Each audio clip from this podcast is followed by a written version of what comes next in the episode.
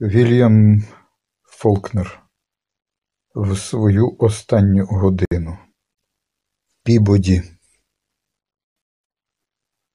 Коли Енс нарешті покликав мене з власної своєї волі, я сказав, тепер він уже доконав її.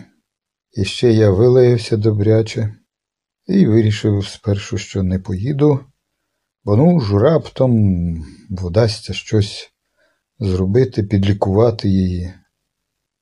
І якщо й на небі така сама ідіотська етика, як у медичному коледжі, і якщо це знову Вернон Талл викликав мене в останню хвилину, як він має звичку робити, заправляючи енсовими грішми, як своїми власними.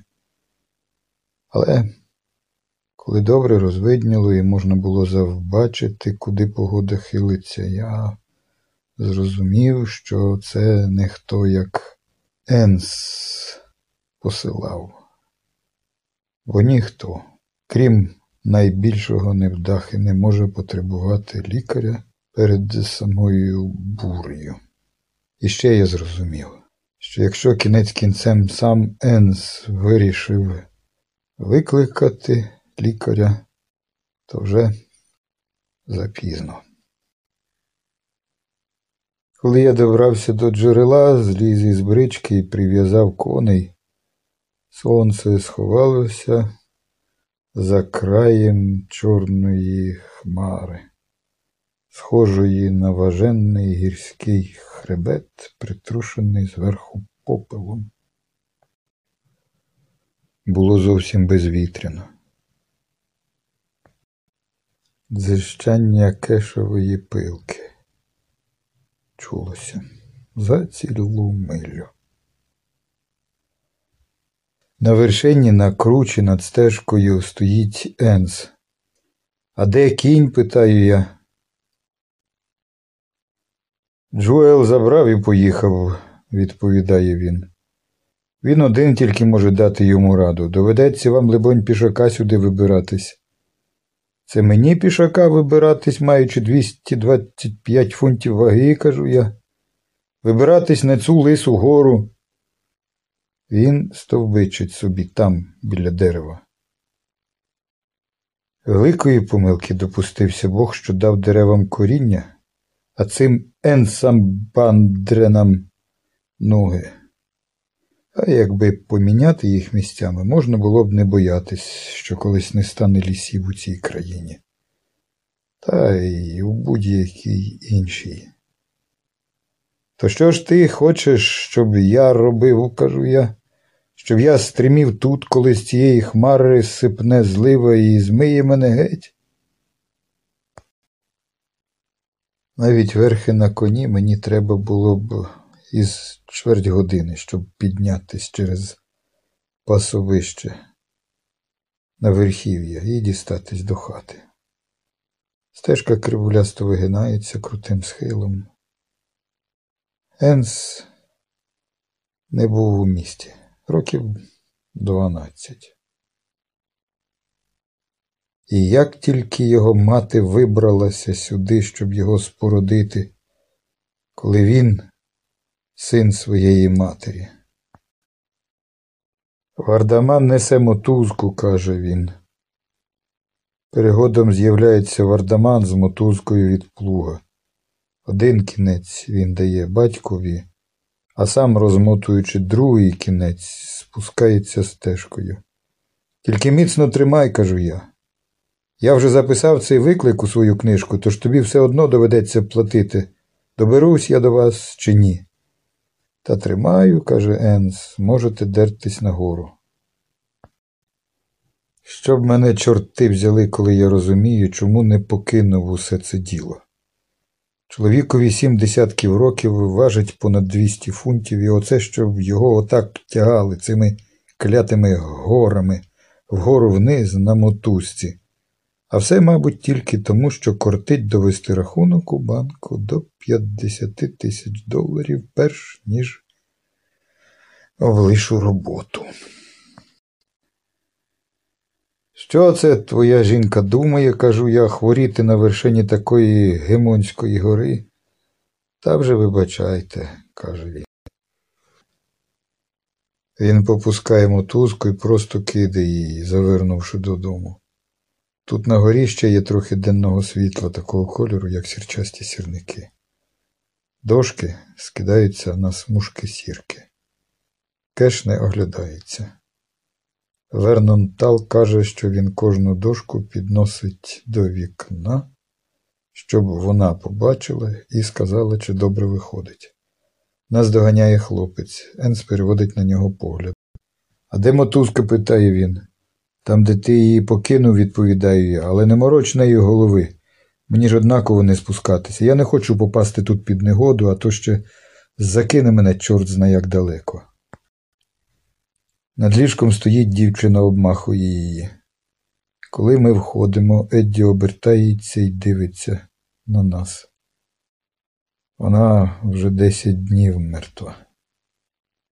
Я гадаю, вона надто довго була частиною Енса, отож і не могла змінитися, якщо це таки зміна. Пам'ятаю, замолоду я вірив, що смерть явище цілесне. А тепер я знаю, що це всього-навсього функція душі, і то саме душі тих, хто зазнає втрати. Нігілісти вважають це кінцем. Ті, котрі беруть глибше, початком, тоді як насправді воно просто щось таке, як ото коли один пожилець чи ціла родина покидають своє мешкання або місто. Вона дивиться на нас. Здається, тільки очі в неї живуть. Ті очі, наче торкаються нас але не зором або чуттям, а так, як от струмінь зі шланга торкається, пружно вирвавшись із отвору.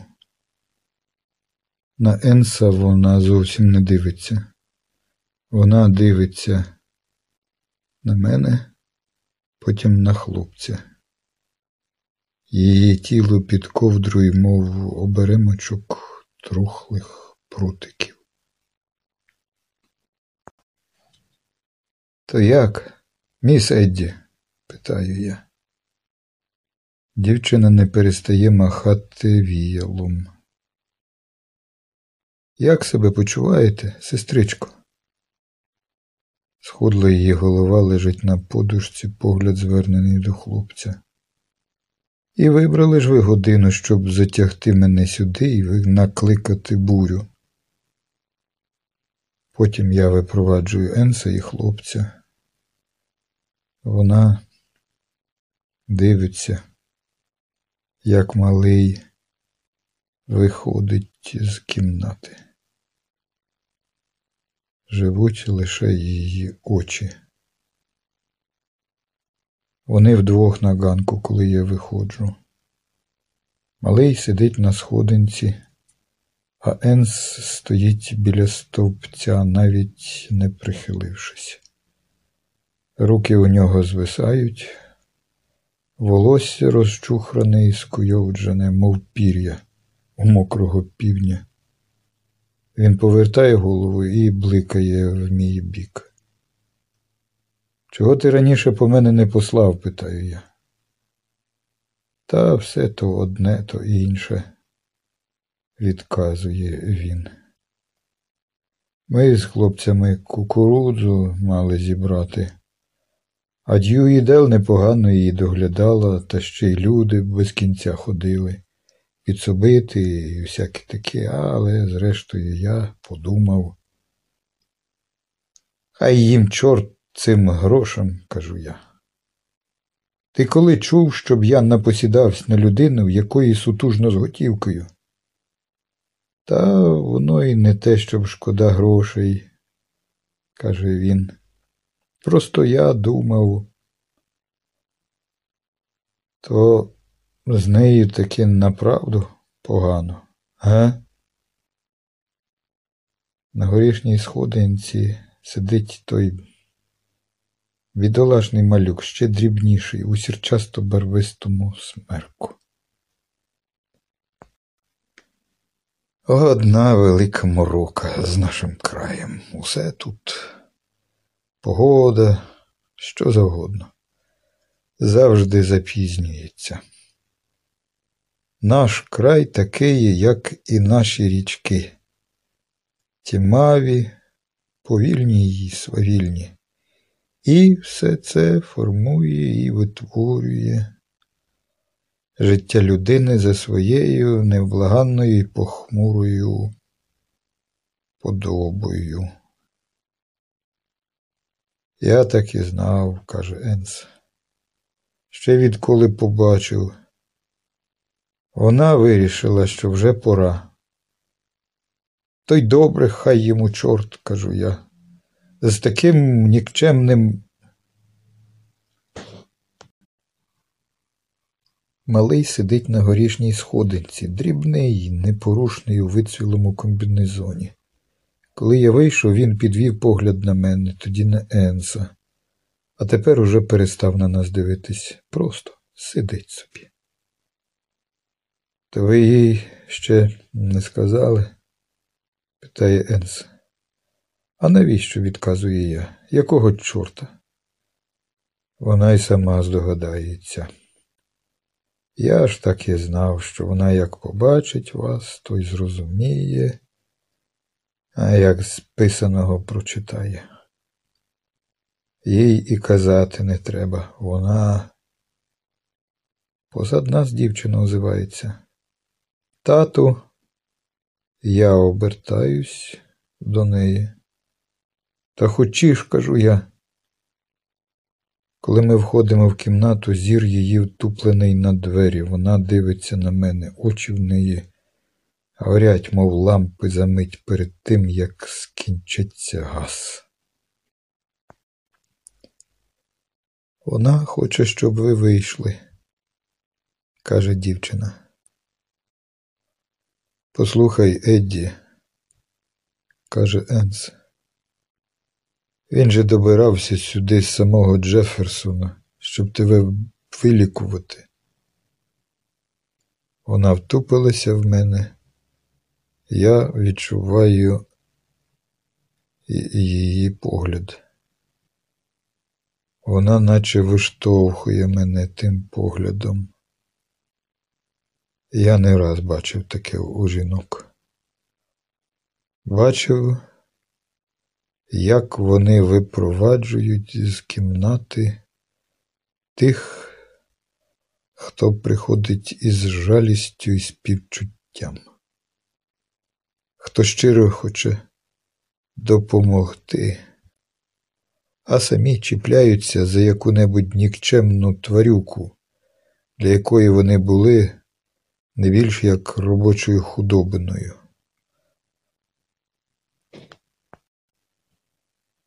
Ось що вони розуміють під любов'ю, якої й розумом не осягнеш. Оці гордощі, оце ревне бажання приховати жалюгідну оголеність, що їх ми приносимо з собою у світ, що їх ми несемо з собою в операційні і вперто й затято забираємо з собою назад у землю. Я виходжу з кімнати. За ганком кешева пилка уперто скригоче по дошці. Хвилиною згодом чути, як вона гукає його голос, її звучить голосно і різко.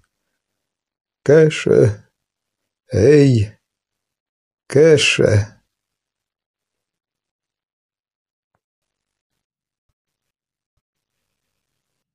Дарл. Тато стоїть біля ліжка. З поза його ноги виглядає вардаман, Голова у нього кругла, очі круглі, рот розтулюється. Вона дивиться на тата, здається, все її напівпригасле життя стяглося у неї в очах, таких настійливих і невідпорних. Це вона хоче Джуела, каже Дьюї Дел. Але ж Едді, каже тато. Вони з Дарлом вирішили ще один раз з'їздити. Вони думали, що встигнуть, що ти їх почекаєш, ну і три долари ж таки. Він змовкає і кладе долоню на її руку. Якийсь час вона й далі дивиться на нього, без усякого докору, без нічого, ніби вслухаючись очима, як безповоротно стих його голос. А потім раптом підводиться вона, що десять днів перед тим лежала непорушно. Дьюїдел нахиляється і пробує вкласти її назад. Мамо, каже вона, мамо, вона дивиться у вікно на кеша невтомно схиленого над дошкою в присмерку дня, розохоченого працювати до темряви й по тому, так наче пилка сама собі рухом освітлює дорогу, наче дошки й пилка підганяють одна одну. Гей, кеше, гукає вона, голос її різкий, лункий і неослабний. Гей, кеше. Він дивиться вгору на виснажене обличчя в рамі сутінкового вікна. Така картина пам'ятна йому з самого дитинства. Він відкладає пилку і підносить рукою дошку, щоб їй було видно. Сам приглядається до її непорушного обличчя у вікні, потім притуляє до першої дошки другу, так як вони мають бути припасовані, тицяє на ті дошки, що на землі, тоді другою рукою обводить обриси майбутнього готового виробу. Часину вона ще дивиться на нього зі своєї, наче картинної рами, а в погляді ні огуди, ні схвалення. Потім її обличчя зникає. Вона лягає горілиць і одвертає голову, ледве чи глянувши на тата. Дивиться вона на Вардамана. Все, що лишилося живого в ній, раптом проривається назовні спалахує на мить двома плумінцями в її очах, і тут таки никне, Мов би, хтось нахилився і загасив їх. Мамо, вигукує Дьюї Дел, мамо. Схилившись над ліжком, вона мало не торкається постелі. Віяла все ще в русі, як усі ці десять днів. Голос її зривається на голосіння. Він у неї дужий, молодий, тремтливий і ясний своєрідний забарвленням і силою. Віяло все ще рухається вгору вниз, розганяючи без потреби повітря. Потім вона припадає до колін Едді Бандрен, обхоплює їх, трясе шаленою силою молодости, тоді кидається ницьма на горстку перетрухлих кісток, що лишились від матері, аж шурхотить кукурудзення, яким набито матрац. Руки її розкинені й віяло в одній долоні, досі ще тріпотливо доторкається до ковдри. З поза татової ноги виглядає вардаман, рот широко розтулений, вся барва з обличчя зійшла на цей рот, наче він, втягуючи губи, заплямив його власною кров'ю. Він повільно заткує від ліжка, очі у нього круглі, бліде обличчя блякне в сутінках, як папірець, приліплений до ледь видної стіни, і так він вислизає з кімнати. Тато у присмерку нахиляється над ліжком, його згорбатілий образ нагадує щось совине своїм настовбурченим сердитим обуренням, в якому криється мудрість, чи то занадто глибока, чи то занадто інертна, що й у думку вона не вкладається. Кляті хлопці, озивається він. Джуеле, кажу я, понад нами день тягнеться байдужий і сірий, заступивши сонце хмарою сірних списів. Мули під дощем аж димлять, вони пожовкли від багнюки, правий пристяжний раз у раз ковзає дорогу на узбіччі дороги, перехилені колоди полискують тьмяною жовтавістю, вони просякли водою і важкі, як свинець круто перехилені над поламаним колесом біля рову, над розкиданими спицями від колеса, над кісточками джуелових ніг вихриться потічок жовтої, і не води, і не землі, звертає разом з жовтою дорогою, яка й не земля, і не вода. І збігає в діл, розчиняючись у прудкій темно-зеленій мішанці, яка й не земля, і не небо. Джуеле, кажу я. Кеш підходить до дверей з пилкою в руках. Тато стоїть біля ліжка, згорбатілий, руки обвисли. Він повертає голову свій зморшкуватий профіль, і підборіддя його дрібно тремтить, коли він закладає тютюну під ясна.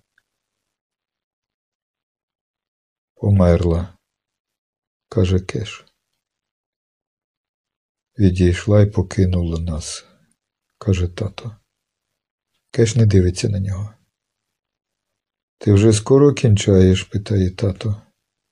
Кеш не відповідає, він входить у хату все ще з пилкою.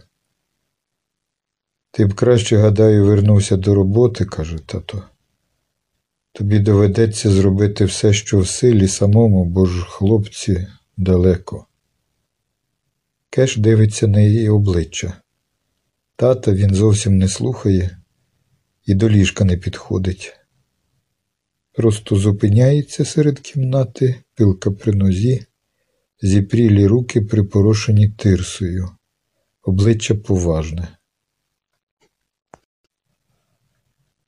Коли ти не встигнеш скінчити взавтра, може, хтось прийде й допоможе, каже тато. Хоча б Вернон. Кеш не слухає. Він дивиться на її умиротворене і застигле обличчя що розпливається у присмерку, немов темрява, це передвісниця тієї землі, куди наостанку ми всі відходимо. Аж урешті здається, що обличчя підноситься вгору легенько, як відбиток висохлого листка. Здається, досить християнських душ, щоб допомогти тобі, каже тато. Кеш не слухає. Трохи згодом він обертається і, так і не глянувши на тата, виходить, пилка знову починає ширкати. Вони допоможуть нам у нашому горі, додає тато. Скригіт пилки впевнений, вправний, неспішний.